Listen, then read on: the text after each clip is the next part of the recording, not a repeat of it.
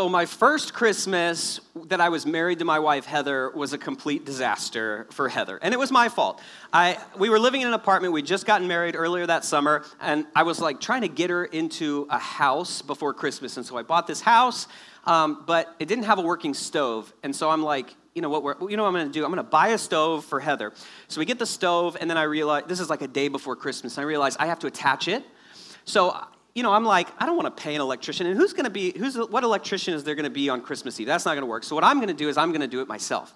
So I went to turn the breaker off for the 220 volts that powers the range. Turned off the wrong breaker. So I, I, you know, and I'm like, I'm messing with wires and stuff, and I just barely avoided murdering myself. And there's this huge explosion. Pow! Smoke comes up, and along with the electrical fire, our Christmas dreams went up in smoke. So it was my, my wife's first Christmas away from her family. My family was in town. She's in a strange place with strange people. And if you know my family, they're strange people. And, um, and now we can't cook a Christmas meal. So my parents are like, it's okay, we'll go out to, we'll find some place that's open. So my parents are like, you know, McCormick and Schmick's is open, which is a seafood restaurant. And my wife does not eat anything that even touches the water. Like if a cow has waded into a pool, she's not eating it. And so her Christmas, her first Christmas married with me was away from her family, no home cooked home cooked food in a seafood restaurant, complete disaster. Everybody around my wife was, was having a wonderful, incredible Christmas. She was trying to put on a brave face, but it was the worst Christmas of all time for her. Okay. Christmas is one of these times when what everybody is feeling on the outside doesn't always match what's happening on the inside. And some Christmases for you are great, and some are amazing, and sometimes, sometimes everybody else is having a good time, and you're heartbroken. Christmas is a time when um, it's easy to get discouraged because things are missing from your life, or they're gone from your life, or people are gone from your life. It could be a time when you're waiting on God's blessings in your life, and that kind of rushes back to the forefront of your life. Christmas is a time when you can be wondering, God, where's the family that I've been longing for for so long? I'm still on my own. I still have the pathetic Snoopy Christmas tree, you know, with like the one stick coming out of the, like, where's the family that I long for? It could be about the success that seems so elusive. And every time you go back to see your parents, they remind you of the fact that you're not quite successful yet. It could be that you're waiting on success. It could be that you feel incredibly lonely. This city is hard to live in long term. I don't know if you've noticed that, but this city can be challenging to live in long term. And part of, that's right. And part of it is, I mean, we all have to take the T, right? So we understand there's suffering involved in living in the city. Um, and by the way, snow is coming, so the T will be shutting down soon. Um, you know, a lot of that can actually be a very lonely feeling because you're kind of living alone on the city or away from family. Some of it can be the anxiety that we constantly feel, and that gets amplified around the holidays. In my family, there's this weird pattern of brokenness where people, people get just angry and kind of blow up around the holidays. There's just some brokenness that comes out around the holidays. For some of us, we're just waiting on God, waiting on God to heal depression, waiting on God to help us overcome these destructive habits in your life. I don't know if you've ever been in that cycle where you keep, you keep sinning and you're like, you know, I want to overcome this. I don't want this in my life anymore. So, how can it be that I don't want it, but I keep doing it? How does that work? God, help me out here. I thought you would help me already. Where are you? And you're waiting on God to help you with that. It could be that there's just some people missing from your life, right? That, that's something that happens at the holidays and at Christmas, and you start celebrating, and, um, you know, there's just a hole there where somebody used to be. And so everyone might be smiling and talking, and you smile along too, but in the back of your mind, you're wondering, is God going to come through for me? You're waiting on God. Well, I don't want you to miss this about the very first Christmas when Jesus was born. The people in the first Christmas story were all waiting on God too. Every one of them. And Jesus crashes into the middle of their story. And when he does, it's joy, it's celebration, it's awe, and it's wonder, it's all those things. But it was also proof that God keeps his promises for a bunch of people who are waiting. And Jesus is still proof that God keeps his promises, even when our darkness seems very dark indeed. You know, when you look at the Christmas story with Mary and Joseph in the manger, the angels, the wise men, if you don't know it, you can come to the live nativity on Saturday. You get a good picture. You know, when, when those people in the story were finding out what was happening, the Christmas story for them didn't start with a manger or an announcement from an angel. For them, it started with a promise that was 2,000 years old to them. they had been waiting for 2,000 years for God to keep a very big promise. And so I, when I say they were waiting, they were seriously waiting. We get a, a hint of this from uh, the gospel writer Luke. Luke uh, is, wrote one of the four gospels of Jesus' life. Gospels are the authorized biographies of Jesus' life. And Luke writes the, the longest account of Jesus' birth. And so Matthew has a little bit of Jesus' birth. Luke has the most about Jesus' birth. Now, Luke was a doctor, a researcher, and a, and, and a historian. And we get a glimpse as to why Luke includes um, this birth narrative about Jesus. The most likely reason is because he spoke with Mary. He says in his gospel, when he writes it, that he thoroughly researched everything about Jesus' life, and he specifically says that he talked to the eyewitnesses that he interviewed the eyewitnesses of the events of Jesus' life. And we know that Luke visited the two places that Mary is said to have lived after Jesus died. She lived in Jerusalem and in Ephesus, near Ephesus, a little bit outside the city. And we know that Luke was in Jerusalem and Ephesus and he researched everything. And so it doesn't take much historical imagination, it doesn't take a great leap of logic or faith to understand that Luke probably interviewed Mary directly, and that's why he includes all this information that the other gospel writers don't.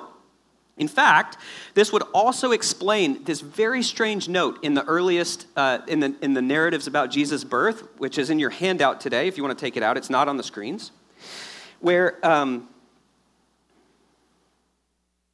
it's not in your notes. You're going to have to listen closely. Um, Luke 2:19 says this, but Mary treasured up all these things and pondered them in her heart. So, if, if you know anything about ancient literature, and some people do, a lot of people don't, this is not the kind of statement you often find in ancient literature, which deals with the interior life and how people were thinking and processing emotions while these events were unfolding.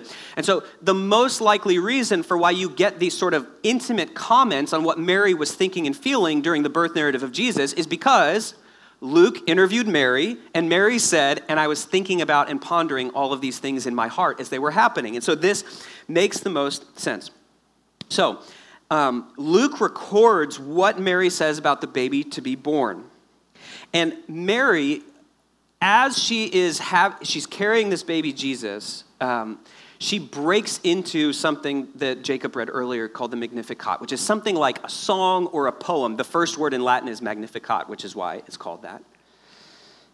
You know, it's something that we might call prophecy. The Bible doesn't call it that. that. That might be a very strange word to modern ears, but it's sort of divinely inspired speech that just kind of pours forth because God wants to say something through a person. And you might think, well, that doesn't happen. That's strange, right? But it's like we're talking about the virgin birth of God. So strange things are happening. And I think it's important to notice as we look back on these stories, this was strange for them too. Right? Mary wasn't like, man, you know, it's Thursday, so an angel's going to show up and talk to me. Like that, that wasn't happening. You know, she wasn't like, you know, hey, listen, you know, last month I just, I just pronounced a prophetic poem. It's like that's not normal. It wasn't normal for them either. The reason it's recorded is because it was so strange, so abnormal, and the gospel writers were not trying to communicate myths about something that might have happened. Everything they're writing is trying to communicate that something just something bizarre has happened in history. It actually happened. We're trying to wrap our minds around what happened. And so, as we look at these words that pour forth from Mary, you know, it's like we're trying to understand what happened here, where there's angels and people are going mute and then they're talking again and people are just spontaneously saying things about this baby. And here's what Mary says. And when she talks about Jesus, she references this 2,000 year old promise. Now, I'm not reading the whole Magnificat again. We read it earlier in the service, but listen to the very end of it. It's Luke 154 through 55, and I'm looking at your teaching notes, so I know this one's in there.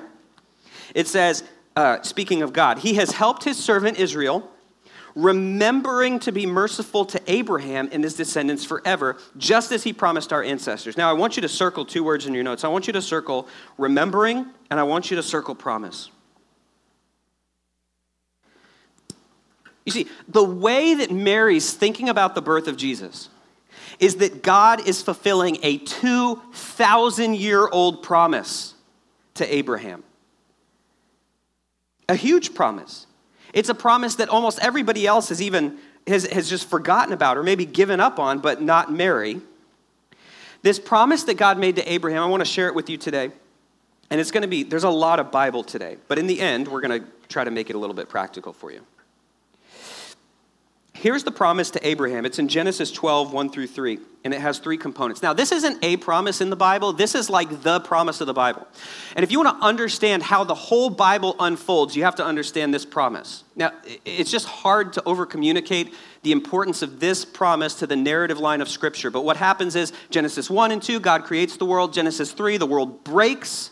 Genesis 3 through 11, the world just keeps breaking and things keep falling apart and bigger and bigger, like the effects of sin ripple outward. Genesis 12, God starts to put the whole world back together, and he does it by this promise. And so the rest of the Bible is this, uh, is this promise unfolding throughout a couple thousand years. And here's the promise God makes to Abraham to put the whole world back together. Now the Lord said to Abram, Go from your country and your kindred and your father's house to the land that I will show you, and I will make of you a great nation. And I will bless you and make your name great so that you will be a blessing. I will bless those who bless you, and him who dishonors you I will curse. And in you all the families of the earth shall be blessed. So the, the whole world seems like it's cursed because of sin. And now God wants to bless the whole world, right? Blessing is the opposite of cursing. God wants to undo all of that through Abraham. This promise that he makes to Abraham has three components, and if you want to be an informed reader of the Bible, you need to write these down because they show up everywhere in the Bible. Here's the three components. We have a slide for it land, seed, and blessing. God promises Abraham a land. It, uh, sometimes, whenever the Bible talks about inheritance, because that's, that's a word, when it talks about an heir or inheritance, it's talking about receiving this promised land from God because in that ancient civilization, mostly, most of what you're inheriting is not possessions and things, it's the land of your family. When, it, when the Bible talks about seed, it means offspring, right? Seed is sort of like a euphemism. It's, it's something like offspring, it's children. And then lastly, blessing. And that means all kinds of blessing. So it could be material blessing, but it's so much bigger than that too, right? Like to, to, to condense it down to material blessing is way too narrow, but it, it includes that.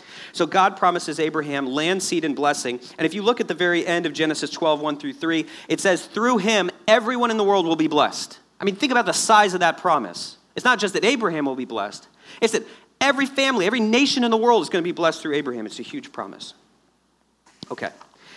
According to Mary, this promise to Abraham is being fulfilled through Jesus.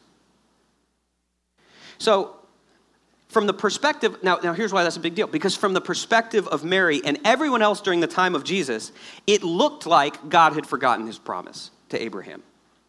Israel had been ruled for, during the time of Mary, Israel had been ruled uh, for the past 35 years by a genocidal egomaniac named Herod the Great.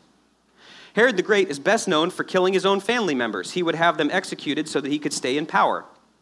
I looked up all the people Herod had executed, and there's a lot of them that I'm not about to list here because I could, he killed so many I couldn't figure out how they were all related to him. Here's just some of the people he killed. Uh, he, he, uh, he executed his brother in law, he executed his favorite wife.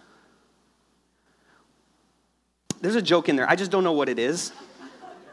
And I don't want to get in trouble like it's the holidays, so I'm just going to keep my mouth shut. Okay.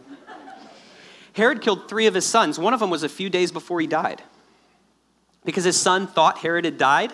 And so he started yelling to the, to the jailer and tried to bribe the jailer just to let him out of prison because he thought his dad had died. And when Herod found out that his son had tried to get out of jail, he said, No, kill him now and then he died a few days later. Herod once locked um, all of the wise men and the leading people. He ordered that they would be locked inside of a, like an arena. And then when Herod died, he wanted all of them murdered because he thought that the people were going to celebrate when he died, and he wanted to make sure people mourned when he died. So he was going to have them all mur- murdered, but the order wasn't carried out.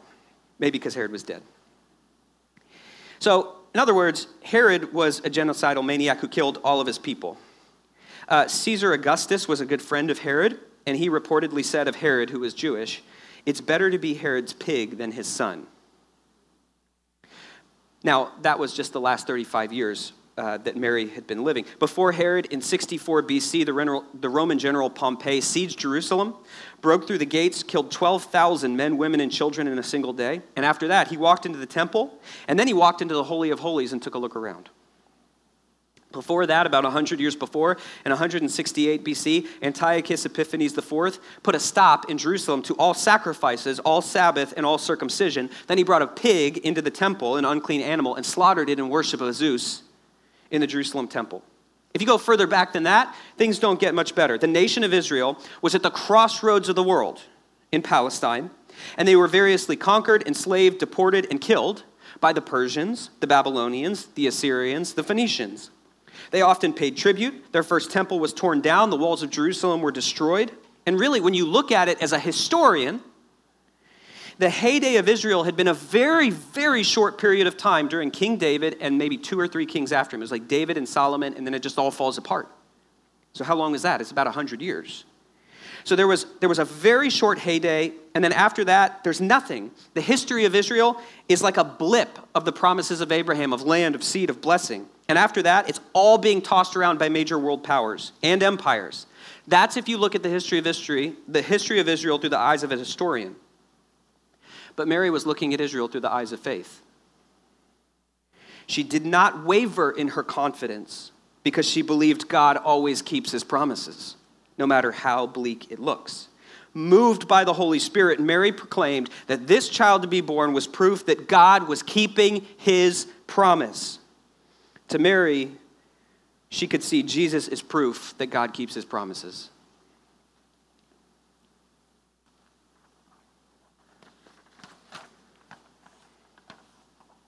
I don't, I don't know what you've been waiting for in your life. There's a few things I'm still waiting for. But whatever you're waiting for, yet you probably haven't been waiting for it for 2,000 years. And however dark it might be in your life, and I've talked to people in our church whose life is very, very dark. You know, it probably has not yet achieved this level of suffering, but for Mary in faith, when, when Jesus is coming, when Jesus is born, she sees God keeping a promise. So Mary believed God was keeping his promise, and then Jesus had to deliver on the promise. And that is a theme, a strong theme of the earliest church writings collected in the Bible, that Jesus fulfills God's promises to Abraham. I want to take a look real quick at how I'm going to give you a bunch of verses about how Jesus actually does fulfill these promises that God made to Abraham. And then we're going to talk practically a little bit about how you wait well when you're waiting on God. So let's look at how Jesus is proof that God's keeping his promise to Abraham. The first it promises land. According to Hebrews 11:10, it says Abraham was looking forward to the city with foundations whose architect and builder is God.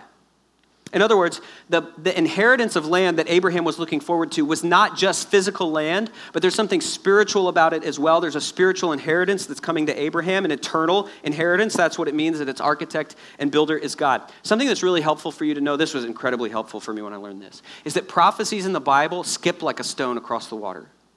So the, the promise to Abraham that he would inherit land is actually fulfilled with, with literal land. But then it's picked up and carried further by God and expanded beyond anything Abraham could have ever imagined. When Abraham heard that promise, surely he thought land.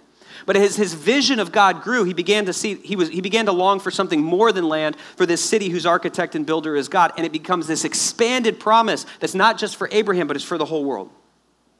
Here's another, um, here's another verse that shows us that Jesus gives us the land promised to Abraham. Galatians 3.29. This is our memory verse for today. It says, if you belong to Christ, then you are Abraham's seed. In other words, you're that offspring promised to Abraham. And instead of being a blood descendant of Abraham, you're a faith descendant of Abraham. The blood that connects you to Abraham is the blood of Jesus instead of the blood in your veins. And then what does it say, if that's true of you? That you are heirs according to the promise. Underline that word heirs. What's it talking about? You are receiving an inheritance. That land that was promised to Abraham is coming to you. And think about this what did Jesus say? The meek shall inherit what? The earth. Guess how you translate that literally? The meek shall inherit the land, the promise of Abraham. Right? That this whole, this whole earth, this whole world, this all this land that was promised to Abraham is coming by faith to all those that put their trust in Christ. So through Jesus, there is a land promise to those that have faith in him. Now, what about the second part of the promise, seed? Jesus fulfills this promise as well. Uh, Genesis 3:16. Oh, that's not Genesis, it's Galatians 3:16. The promises were spoken to Abraham and to his seed. Scripture does not say and to seeds, meaning many people, but to but and to your seed, meaning one person who is Christ. Here the Bible is, is making this point that Abraham was promised a descendants and that their descendants would be a blessing to the whole world. And you say, like, how does that happen? Well, the descendant of Abraham through whom blessing comes is Jesus. That Jesus is a descendant of Abraham. Jesus is the promised descendant of Abraham. And then all who are united to him in faith are now offspring of Abraham as well. And lastly, blessing, Abraham's promised blessing. Ephesians 1 3 talks about the blessings that we receive in Christ. Praise be to the God and Father of our Lord Jesus Christ, who has blessed us in the heavenly realms with every spiritual blessing in Christ. Circle that phrase, every spiritual blessing in Christ. Like, how does all the blessing come to you? Through Jesus, the seed of Abraham. And then the blessings you receive are not just material blessings, but they're, they're wildly expanded. Because I, I, I was, I was reflecting on this actually in my own uh, time with the Lord reading Ephesians 1 this week, and it says that we get every spiritual blessing in the heavenly realms, and I can't even understand that. Like, I, I, wrote in my notes, I was like, aren't there some blessings in the spiritual realms that are just for, for angels or something like that? Like, how do, but, but according to this, it's like every blessing there is to receive in the spiritual realms is for those who are in Jesus. And the rest of Ephesians here, uh, this is um, in your notes, kind of walks through this. It says, He chose us in Him before the creation of the world to be holy and blameless in His sight. So, holiness and blamelessness are some of the blessings that you receive in Jesus. You remember how we talked about there are sins in your life that you're like, man, I wish I could quit that, but I can't. So, how does that work? Well, apparently, the way that you're made holy is by being united to Jesus. You're, you're united to someone who is holy, and He helps you become holy. Then it says, In love, He predestined us for adoption to sonship through Jesus Christ. So we're adopted into God's family. That's a blessing. You become a son or daughter of God in accordance with His pleasure or will to the praise of His glorious grace. We receive grace from God. He's freely given us in the one he loves. In him, we have redemption through his blood. Redemption is when you're set free. You're free in Jesus.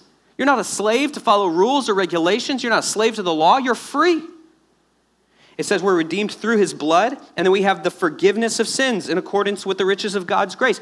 You get, your, you get the slate wiped clean. You are forgiven. These are all blessings that God gives us through Jesus, through Christ. And so the land that was promised to Abraham, the seed that was promised to Abraham, the blessing that's promised to Abraham, all of that comes to us through Jesus. And so that's why Jesus is proof that God keeps his promises. Because everything God promised to Abraham 2,000 years ago, no matter how dark it looks, God is fulfilling all of that for us through Jesus. If, now, now, like that's a lot of Bible, right? That's a lot of history. But it's not just 2,000 years old because if God keeps his promises, then that totally changes how you wait today. Right? If you're, if you're anxious and uncertain, you just don't know, you know, if you're not sure that God's going to come, come through for you, then, then you probably should be anxious about the things that are out of control in your life. But if you know that God keeps his promises, not just because you got a, you just like, I got a good feeling about it, but because God sent his son Jesus 2,000 years ago, interrupted all of human history to prove that he keeps his promises, then you wait differently. You wait with peace, you wait with assurance. And so, what I want to do to close our message today is just talk about this. How do I wait on God?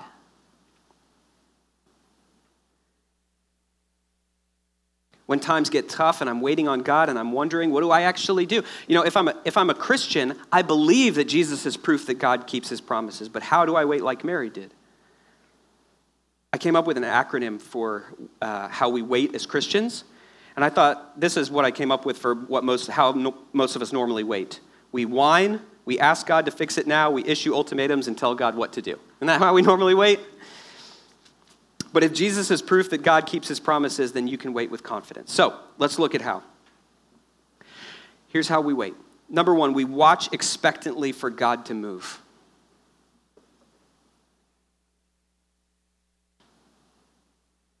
You know, it's one thing to just kind of sitting, sit around biding your time, it's another thing to be watching for the fulfillment of the promises. Psalm 135 through 6 says this I wait for the Lord, my whole being waits. It's like, it's like the psalmist is sitting on the edge of his chair saying, like, I know God's going to move. I know God's going to come through for me. I just need to have my eyes open for when it comes. And look at what it says next. And in his word, I put my hope. You know why? See the connection there? Because when God makes promises in his word, then you can wait expectantly. And then it continues I wait for the Lord more than watchmen wait for the morning, more than the watchmen wait for the morning. So, as sure as the watchman can count on the rising of the sun, I can count on God's promises when they're based on his word. I wait expectantly. You see, if God has fulfilled the greatest promise he's ever made through Jesus, then what can't God do? And what won't God give me? If He's given me eternal life, forgiveness of my sins, adoption as family, then there's no good thing God is holding back from you.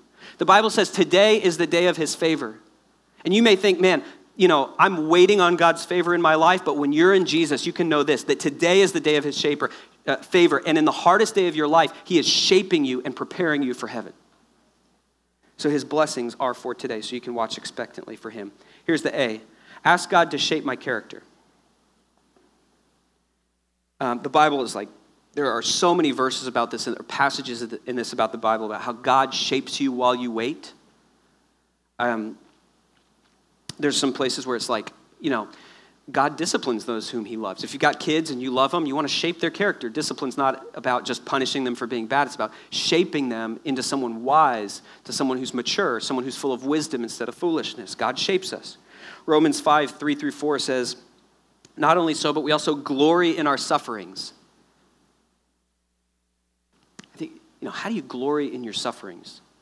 That is a, that is a concept that is so foreign to American Christianity.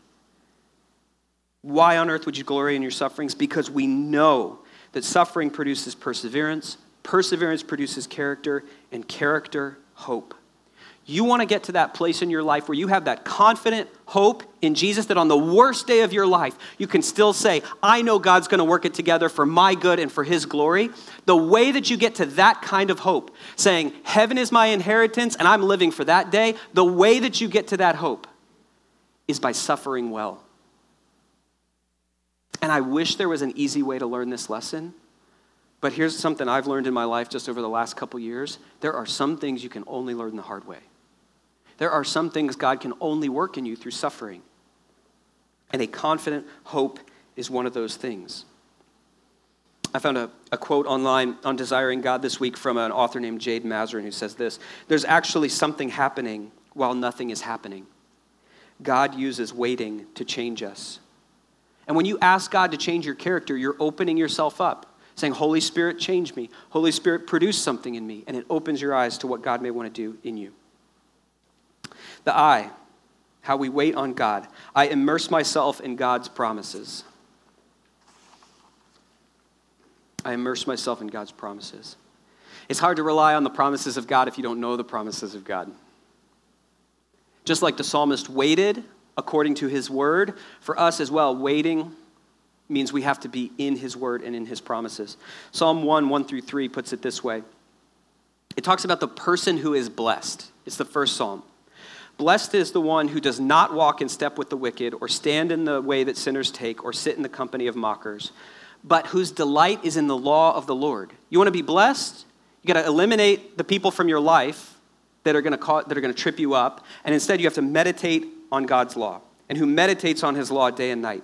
That person is like a tree planted beside streams of water, which yields its fruit in its season and whose leaf does not wither. Whatever they do, they prosper.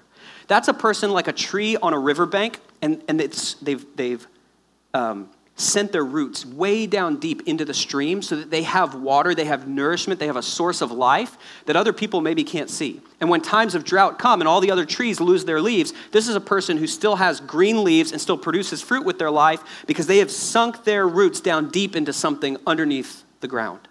That's what it's like to meditate on God's law. That's what it's like to immerse yourself in God's promises, that you have, you have a source of power and of life that other people don't have. And so when the circumstances change and other people are wondering, like, why isn't your life withering? Why aren't you, why aren't you crushed underneath this weight? This is more than a person should be able to bear. It's like, I've sunk my roots down deep into the promises of God by meditating on His law and His word. That's where my strength comes from.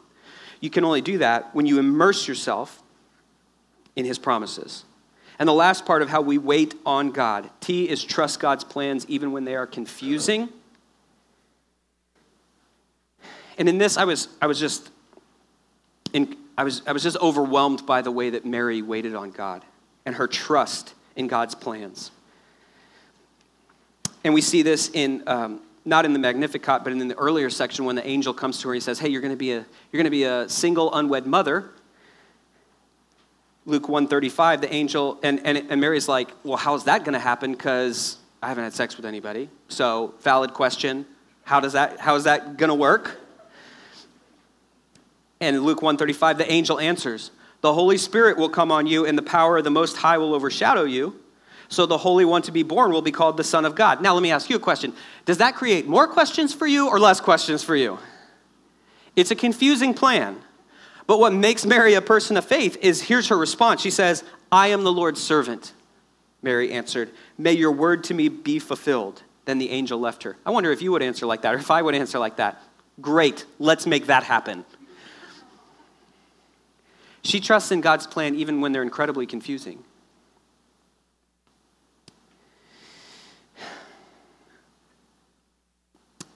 I, I think not only of Mary, um, who trust in God's plans when they are confusing, I also remember the cross, that the glory of the resurrection was preceded by the pain of the cross.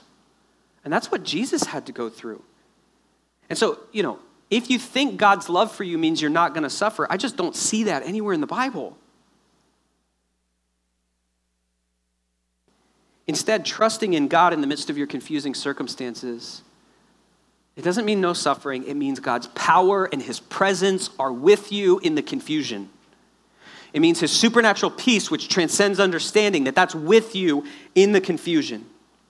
It means that you know God's promises are for you in the middle of your hurt and your pain. That's what it means to trust his plans, even when they are confusing.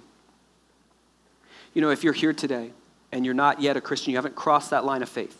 Maybe you're open to Christianity, maybe you even grew up in a Christian home. You know, these promises of God are available to you through Jesus.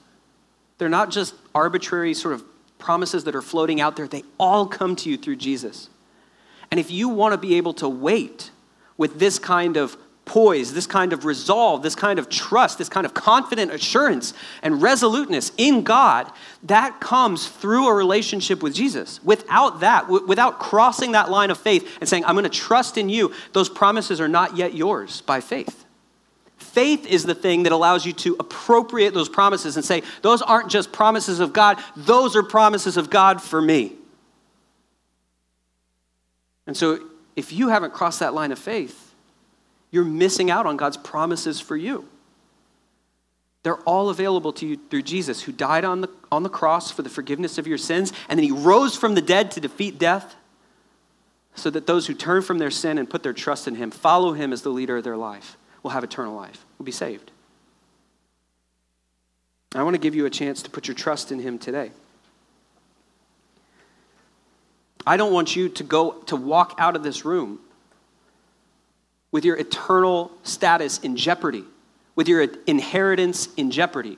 It's almost like it's almost like if you go meet with a lawyer and they say, "Hey, your uncle left you a huge inheritance. This uh, millions of dollars are yours. He left it to you. All you have to do is sign this paper to receive it." And you just kind of walk out of the office like, "Well, you know, the offer's waiting." It's like, "No. No, no, no, no don't live in that in between of like, it's mine, but I haven't taken hold of it, and like, I don't know. Instead, come to Him in faith and receive what God wants to give you the gift of eternal life through Christ. So, if you would, bow your head and close your eyes with me. I'm going to pray a prayer. You can follow along silently as I pray out loud, receiving this gift of faith in Jesus.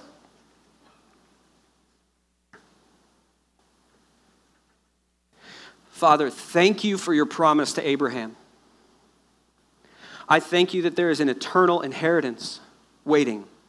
I thank you that you have, you let me become your child by faith.